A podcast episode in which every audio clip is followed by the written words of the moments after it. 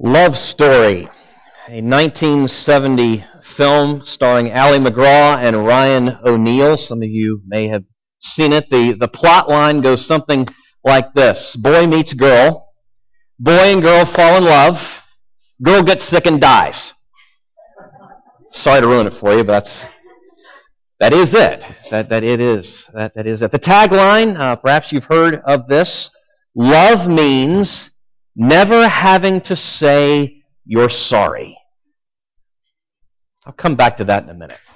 The American Film Institute, AFI, has said, according to all their august wisdom, that Love Story is in the top 10 of the most romantic films ever made. Perhaps. But if you want to torture me, glue my eyes open, strap me down, staple me to the chair, and make me watch that movie. And it's not because I've got a problem with romance movies. That is not it at all. It's because of that tagline. It is not love that means we never have to say you're sorry. It's pride. It's pride. Pride dictates and demands that we will not admit to ourselves or anyone else that we have ever done anything wrong. It's not love. It's pride. Put another way, we, every one of us, every single one of us, struggles profoundly with confessing and repenting of what it is that we have done. We struggle profoundly with acknowledging, just acknowledging and owning how we have hurt another person. Acknowledging and owning that and making reparations towards them and with God. And in both arenas, horizontal and vertically, that is absolutely crippling to relationships. Both our relationship with each other and with God. Our inability to acknowledge wrong, to confess and repent. What do we do about that? Well, I want to look at that together here in this Beatitude. So if you've got your Bible in front of you, I'd encourage you to open it and to turn to the first book of the New Testament, the first of the four Gospels that we have, the book of Matthew. We're in Matthew 5. We're moving through this series in the book of Matthew. We have slowed down considerably at this point, now that we've hit not just the Sermon on the Mount, chapters 5, 6, and 7, but the Beatitudes, chapter 5, verses 1 through 12. We're honing in particular this morning on verse 4, but I do want to read verses 1 through 12, again, just to have a sense of the flow of what Jesus is saying here. Matthew 5, verses 1 through 12, but pay special attention to verse 4. Hear now the word of God. Seeing the crowds, he went up on the mountain, and when he sat down, his disciples came to him. And he opened his mouth and taught them, saying, Blessed are the poor in spirit, for theirs is the kingdom of heaven. Blessed are those who mourn, for they shall be comforted. Blessed are the meek, for they shall inherit the earth. Blessed are those who hunger and thirst for righteousness, for they shall be satisfied. Blessed are the merciful, for they shall receive mercy. Blessed are the pure in heart, for they shall see God. Blessed are the peacemakers, for they shall be called sons of God. Blessed are those who are persecuted for righteousness' sake, for theirs is the kingdom of heaven. Blessed are you when others revile you and persecute you and utter all kinds of evil against you falsely on my account. Rejoice and be glad, for your reward is great in heaven, for so they persecuted the prophets who were before you. Would you pray with me? Lord, as the psalmist says, your word is a lamp to my feet and a light to my path. And we need that. More than we know, we need that. We need that because the way is treacherous. full of swamp and cliffs and places where we could get entangled and slip, fall, be injured gravely. We can't see. We can't see where we're going. And we need light upon that path. We need a lamp illuminating our feet. And we thank you that in your word we have this. We pray that you'd help us to pay heed to this, to hear deeply this morning what you are saying, what you would have us to hear and to embrace and to take into our hearts. Oh, we pray that you would do that by your grace, through your Spirit. And we ask this in Jesus' name. Amen. An oxymoron. An oxymoron is not a dumb farm animal. There you go. There's your joke for the day. An oxymoron, rather, is defined as a figure of speech in which two apparently contradictory concepts or ideas are put in conjunction with one another. Let me give you some examples just to try and make the point. New antique. Jumbo shrimp. Reality TV. Act naturally. Okay, those are some brief ones. Let me give you some quotes, I think, that establish something of this as well. I can resist anything except temptation. Oscar Wilde. I like humanity, but I loathe persons. You feel like that? Edna St. Vincent Millay. No one goes to that restaurant anymore. It's always too crowded. Yogi Berra. And one more, which may have sounded like this. I just read it a few moments ago. Jesus' words in our text can sound like an oxymoron as well, and some translate it basically this way. Happy are the unhappy. Now, the problem comes, and we talked about this last week, in translating this word makarios, that rightly is translated blessed.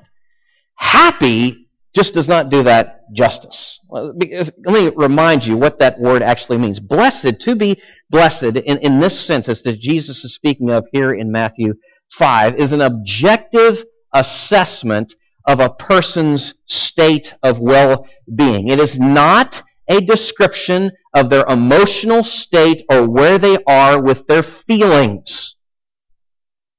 Rather, it is an assessment of that individual, making clear that their life is in accord with exactly how life is meant to be. Therefore, they are blessed. And with that in mind, because they are that, they then ought to be admired and envied, and their life ought to be emulated and imitated by us because they are blessed. And that's what Jesus is holding up here. He's making clear with these 8 Beatitudes, each of the 8, and all of them as a corpus together, he's making clear how our lives should be, the shape that our lives should take. And with that in mind, with every one of these 8 Beatitudes, we should then be striving, longing to heed and pursue what that looks like. In this case, verse 4, blessed are those who mourn, for they shall be comforted. Now, what then would that look like? What would it look like to pursue that, to seek after that, to really hear and heed that? With that in mind, I'm going to ask 3 more questions to get at the answer to that question. What would it look like? And it's almost the same outline as last week with some different subpoints. But it's the same strategy, trying to get at what is Jesus saying here? A who, a why, and a how. First, who is Jesus speaking of here when he speaks of those who are mourning?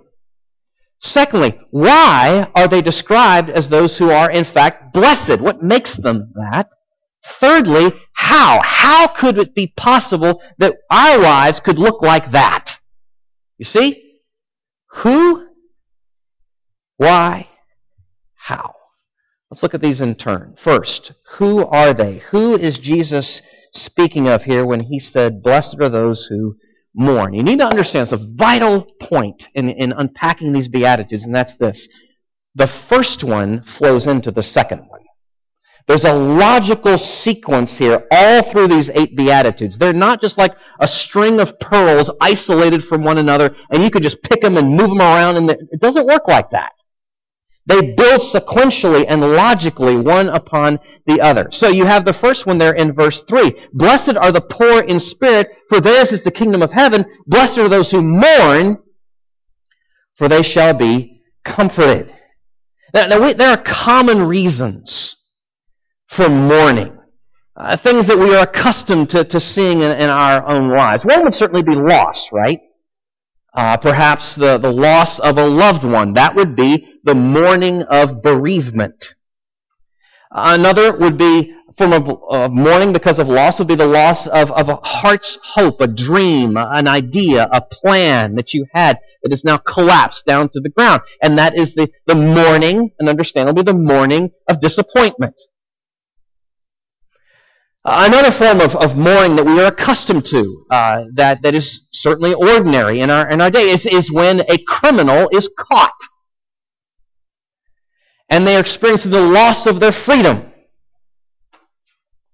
Or when a corrupt politician is having his or her power and influence taken away from them. There is a mourning. There is a sense of loss there. I'll just add one more just to kind of round this out, and that is that idea of mourning that some of us might have when we read something like this or we hear something this might be, or the gloominess, or one who is pessimistic, like the Eeyore of the 100-acre wood, or Puddle Glum of the land of Narnia, where they go around and everything is glass at, not even half empty, but like, not even a tenth of the way full, or, every cloud is sure to bear rain.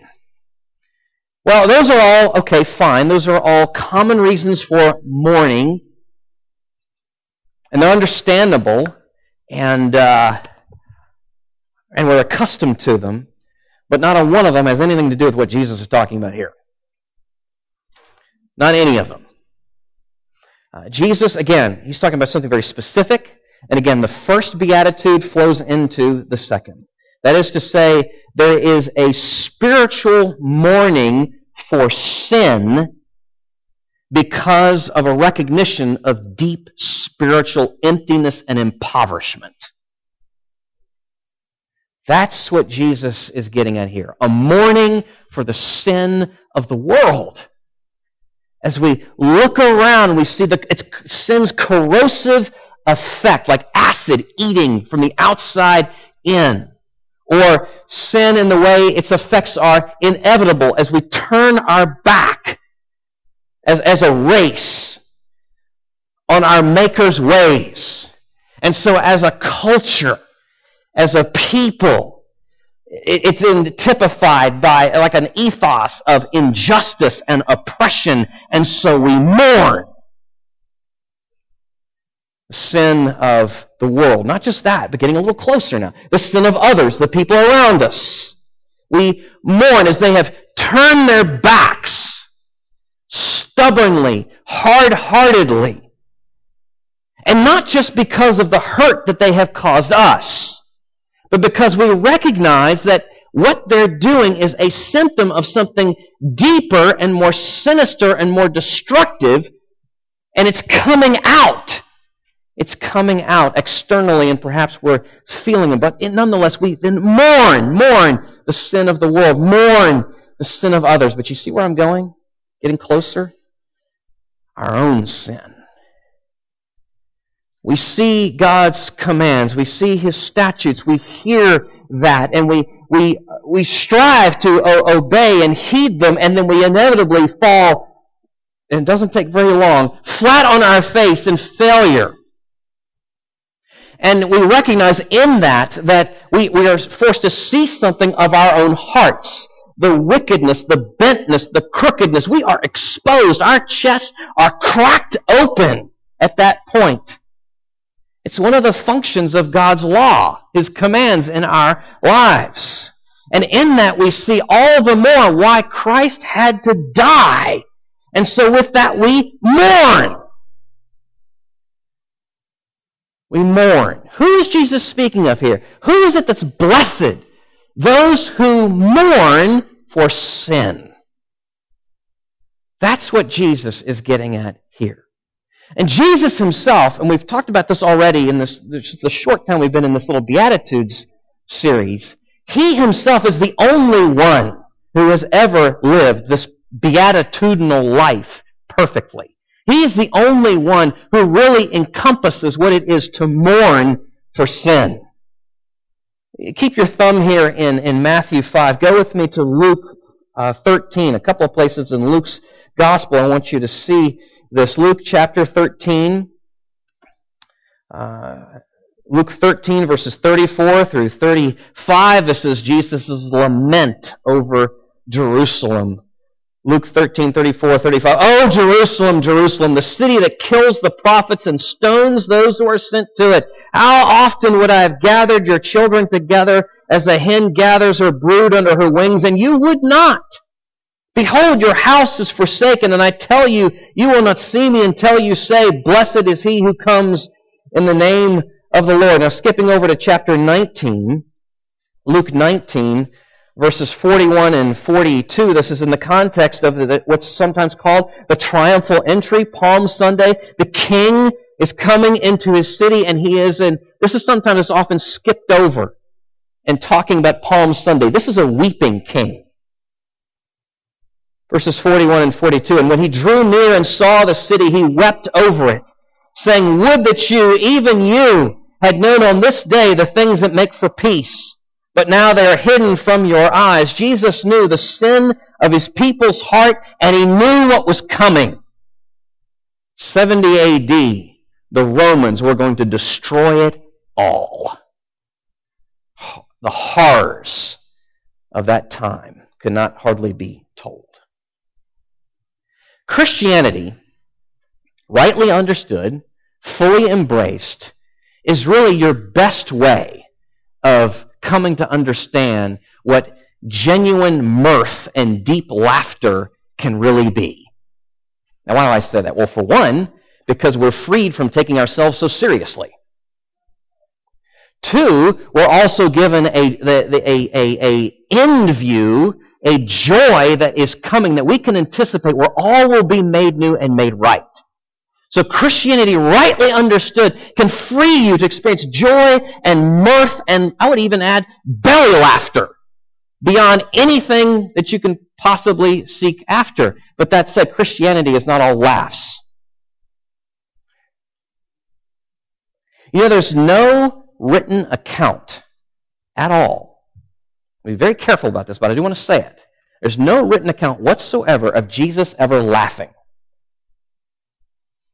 I'm not saying by that he never did. I don't mean that. But it is interesting, the one thing we read along those lines is what? John 11, outside the tomb of Lazarus, one of the most powerful verses in all of Scripture, and the shortest one, Jesus wept. The emphasis is on Jesus as the man of sorrows, the suffering servant. Now, we need to reckon with that. Again, I'm not saying he never laughed. That's not my point. But the emphasis is something that speaks towards Jesus as the one who mourns over sin and its effects and its impact upon his creation and his people. The fall is real. It ought not to be minimized. It ought not to be played down. We ought to be people who know how to mourn. Jesus is showing us here, he's speaking to the way life should be. We need to be heeding this and pursuing it. That's the first point. Who is it? Who is it that he is describing here? Those who are mourning. Now, why is it then that these mourners are described as blessed? That's the second thing. Well, you just read the whole statement. Verse 4, blessed are those who mourn, for they shall be comforted. What we're seeing here clearly is that with this true deep mourning comes true, deep comfort. From whom? The thing about comfort is it's a reciprocal thing. In order to receive it, there has to be another party that's actually giving it. Who's giving it? The Lord is giving it. The Lord himself is giving this comfort. That is the promise that is here. It's interesting. Commentators, New Testament Greek commentators will tell you that Jesus is using here a Semitic, that is to say, Jewish expression that makes clear it's not just, kind of tangentially God's doing it kind of in an indirect way, but rather it's direct. He is the one who's directly giving this comfort in the way that this phrasing is given. As Paul says in 2 Corinthians 1, he is the Father of compassion and the God of all comfort. And he is the one who is giving this comfort. How? Well, specifically through the Spirit. Turn with me to John 14. Through the Holy Spirit, the God himself is the third person of the Trinity. John 14, this is in the context of some teaching that Jesus is doing at the very end, towards the very end of his earthly ministry, just on the eve of his betrayal and crucifixion. John 14, verse 16, he says to his disciples, "And I will ask the Father, and he will give you another helper to be with you forever." Now this, there in the ESV, this Greek word paraclete is being translated as helper. If you've got a footnote and it takes you down to the bottom of the page, you'll see it can also be translated, because this word is complex in its connotations and what it means. It can be translated as advocate or counselor. Older translations, I think it's the King James, also throws in something else, comforter. And it's all of that. Yes, which of it? Yes. It's all of those things, the function, the role of the Holy Spirit in our lives. And you may note that Jesus says, "I'm sending you another," meaning that just as I have been counselor, advocate, comforter for you, so too will he. So too will he forever. He's telling us that this comfort is going to come, again, not indirectly. It's not that it's being farmed out. God is like, "I'm going to, hire a third party, some independent contractor to comfort my people." No. It's being directly given from the hand and heart of God himself. But with what? How will it come? Through what means? What message is he delivering here? Well, not as we're accustomed. Not as we're accustomed, not in misguided comfort, like Job's friends. Job's friends, you may remember if you've read much of the early chapters of Job, they come alongside him. The whole rest of the book is this going back and forth and back and forth. And, they started off pretty well, just being quiet, shutting up, and just, letting the silence speak. And Job mourn, but they couldn't handle that. Like a lot of us, we just rush in to talk. We've just got to fill in the space. Well, they filled in the space and were eventually rebuked by the Lord himself for their ridiculously oversimplistic counsel. This is counsel and comfort being given to us. It's not in terms of how we're accustomed, misguided, or lying. Lying counsel and comfort, like the false prophets in Jeremiah's day, who dressed the wounds of the people lightly by crying, "Peace! Peace!" when there was no peace. No, this is a comfort, this is counsel that is being given that is not according to what we're accustomed to, but it's given exactly as we need.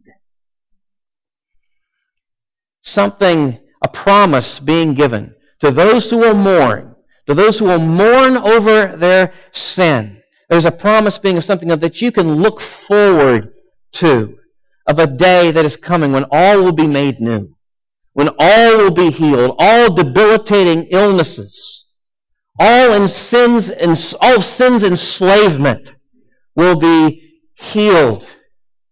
Something to look forward to, and something also to lay hold of now. Pardon for sin. Full, not partial, full pardon. Get this. Let this seep into your bones. Full pardon for sin, for everything you've ever done, that you can have in Christ now. He's saying, Jesus is saying, there is comfort that the mourner for sin can have as you look forward to what is coming and you lay hold of what has been accomplished for you and is yours now. Yours is comfort now. So, why are these mourners blessed? They have the comfort of God Himself. It's interesting that in the ancient world, this concept was unheard of. It was virtually unheard of in the midst of life's trials and tribulations and struggles and angst and pains and problems to have a God of any kind that you could go to for comfort. I mean, it was understood, it was taken for granted that friends and family and neighbors would come and speak and sit with you and, I don't know, bring you a casserole or something. But you know, that was...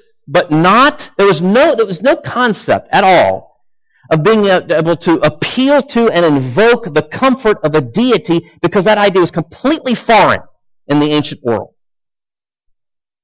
And I don't know that we've progressed much since. Just in terms of how we live and what we think is there. We are, as a culture, as a people, obsessed with what we think has been enshrined in our country's founding documents, the pursuit of happiness. Now, what it meant then and what it means today has been horribly warped. Today, it means that we will abandon our marriages for the sake of happiness. We will craft our career path with nothing in mind but happiness. Whole industries, whole parts of our economy are locked in on entertainment and the pursuit of happiness, which has no more roots than the tumbleweed in the old westerns going down the middle of the street. All of that, we are settling for happiness when our Lord is offering comfort. Comfort, if we will but hear it. Blessed are those who mourn, for they shall be comforted. Again, Jesus is showing us the way life is meant to be. Oh, that we would but heed and pursue that. Now that takes us to the last point, the last question. Not just who are these that he is describing, and why is it that they are being described in this way as blessed, but how could this possibly be true of us? Well, in two ways. One would be first in turning from the lies. The lies that are around us all the time that are basically all the same when it just gets right down to it. Now I'm going to use a couple of terms here that are going to sound political to you. I don't mean it that way. They're just more cultural, more worldviewish type terms. You can take them in a spiritual sense if you want, but here you go. The liberal perspective on this would be this regarding mourning for sin and all of that is that, well, you know, there's really nothing to mourn. You've done nothing wrong. You've done nothing wrong, and so there's nothing to worry about. That's over here. Here's the other. Here's the conservative lie. And that is, well, you might have done something wrong, but it's not that big a deal. And if you just try a little harder, if you go at it a little better, if you just play by the rules, it'll be okay. Both of those are lies. What do they have in common? There's nothing to mourn. There's no sorrow for sin. There's no brokenness at all. They're lies. We need to turn from all of that folly and rather embrace the truth. That is to say that we have much to mourn. If we will look but around us and within us, we will see that there's so much sin to mourn. But not only that, the good news that Jesus, two things, shows us what it is to mourn and has mourned for us in our behalf, in our stead. He is not just our example and our model, He is our Savior, our beautiful Savior. And in that, with that, He's saying, again, Those who will mourn, I will comfort you with a hope of a dramatic, full, thoroughgoing, cosmic change that is coming. Revelation 21. You can keep your thumb here in Matthew if you like. Revelation 21, verses 1 through 5. Listen to what John, really what Christ is saying through his apostle. John 21, verses 1 through 5. Then I saw a new heaven and a new earth, for the first heaven and the first earth had passed away, and the sea was no more. And I saw the holy city, New Jerusalem, coming down out of heaven from God, prepared as a bride, adorned for her husband. And I heard a loud shout, a loud voice from the throne saying, Behold, the dwelling place of God is with man. He will dwell with them, and they will be his people, and God himself will be with them as their God. He will wipe away every tear from their eyes, and death shall be no more. Neither shall there be mourning, nor crying, nor pain any more, for the former things have passed away. And he who was seated on the throne said, Behold, I am making all things new. And the beauty of this, the results of this, is the extent to which we embrace this good news into our hearts. We can mourn. It's safe at that point to mourn. We'll feel compelled to mourn. Sin will break our hearts everywhere we see it. We will then mourn, but not as people without hope, because we have more hope than anyone else. How then can this possibly be true of us? How can it be said of us that we are blessed, turn from the lies, and embrace the truth? Let me tell you just personally how this plays out in my own poor life. Years ago, I read an essay by C.S. Lewis called The Sermon on the Lunch. And what he's talking about there is the ineffectiveness of the ministry of a certain pastor at a local church that he was familiar with. And he was ineffective because of the inconsistency with the message that he preached and the life he lived at home. And that broke my heart the first time I read that. And I said to myself, Oh, God, I don't want to be that guy, who's far less of a signpost to the gospel of grace in the lives of his children and far more of a stumbling block. I don't want to be that guy, but except by the grace of God, I will be that guy. Because I'm a fearful man. I am an impatient man, and at sometimes I'm an angry man. But by the grace of God, I will be the sermon and the lunch guy. It will be me, and I mourn that.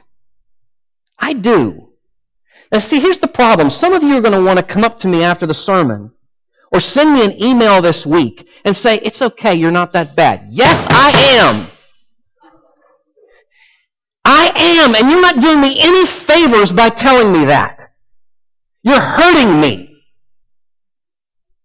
You're hurting me. I'm mourning for my sin, but not as a man without hope. I have hope. Like John Newton said in the later years of his life, I got the quote, Although my memory is nearly gone, I remember two things, that I am a great sinner, but I have a great Savior. I am a great sinner, but I have a great Savior.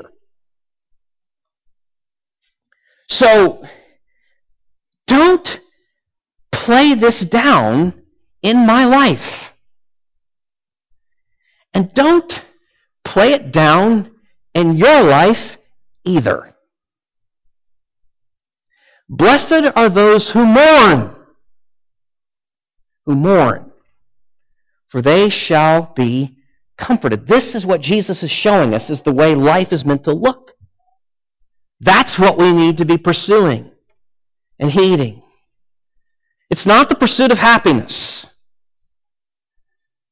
The pursuit of happiness, which, takes you down the path of glitter and glitz to party town.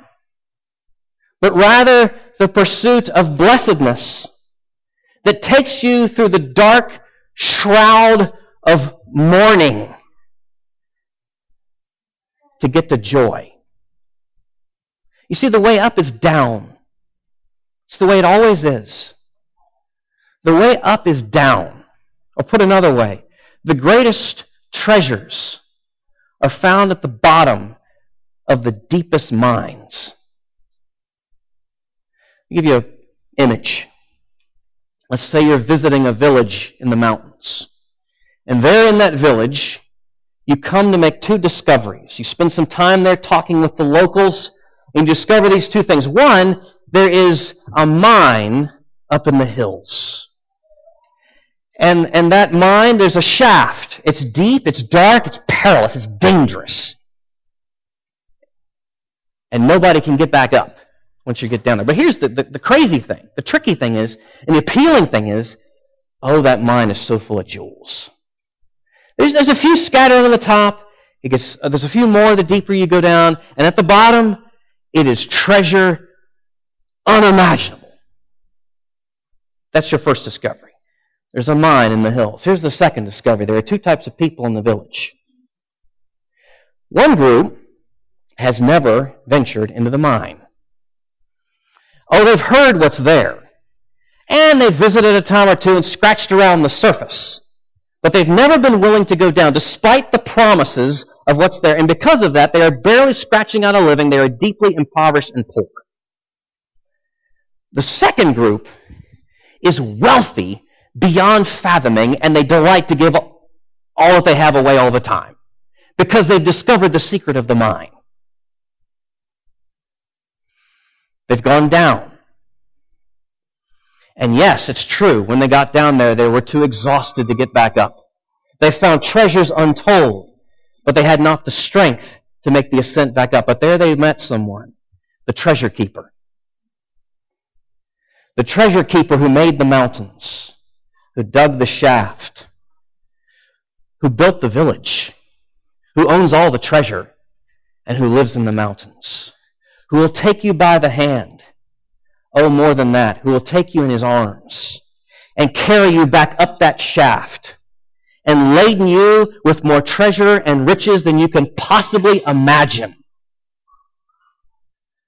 You see, the greatest treasure is found in the deepest of the mines. The question is, will you go there?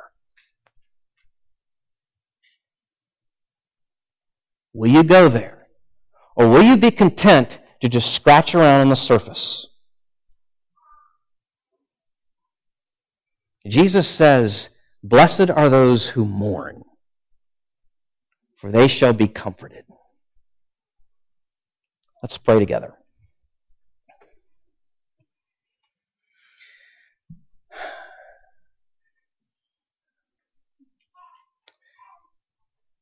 Jesus, this is so counter to our inclinations. That the kingdom of heaven could be for those who are absolutely empty and impoverished in spirit. And that you come alongside and cherish those who are mourning their sin, who are acknowledging the deep, real problems of their lives. Everything we think is a cause of the problem is actually a symptom of the deeper disease, of the cosmic collapse, the shattering of how things are supposed to be. We would rather be distracted. We confess that. We would rather have much easier medicine. We ask that you'd help us to see and own the cause, that you would then take us to the cure, you. To rejoice in the gospel, the good news of Jesus, of you. And we thank you that you have shown us the way and you have saved us, that we might experience what it is to walk on that way. We pray that you would do that. We pray in your name. Amen.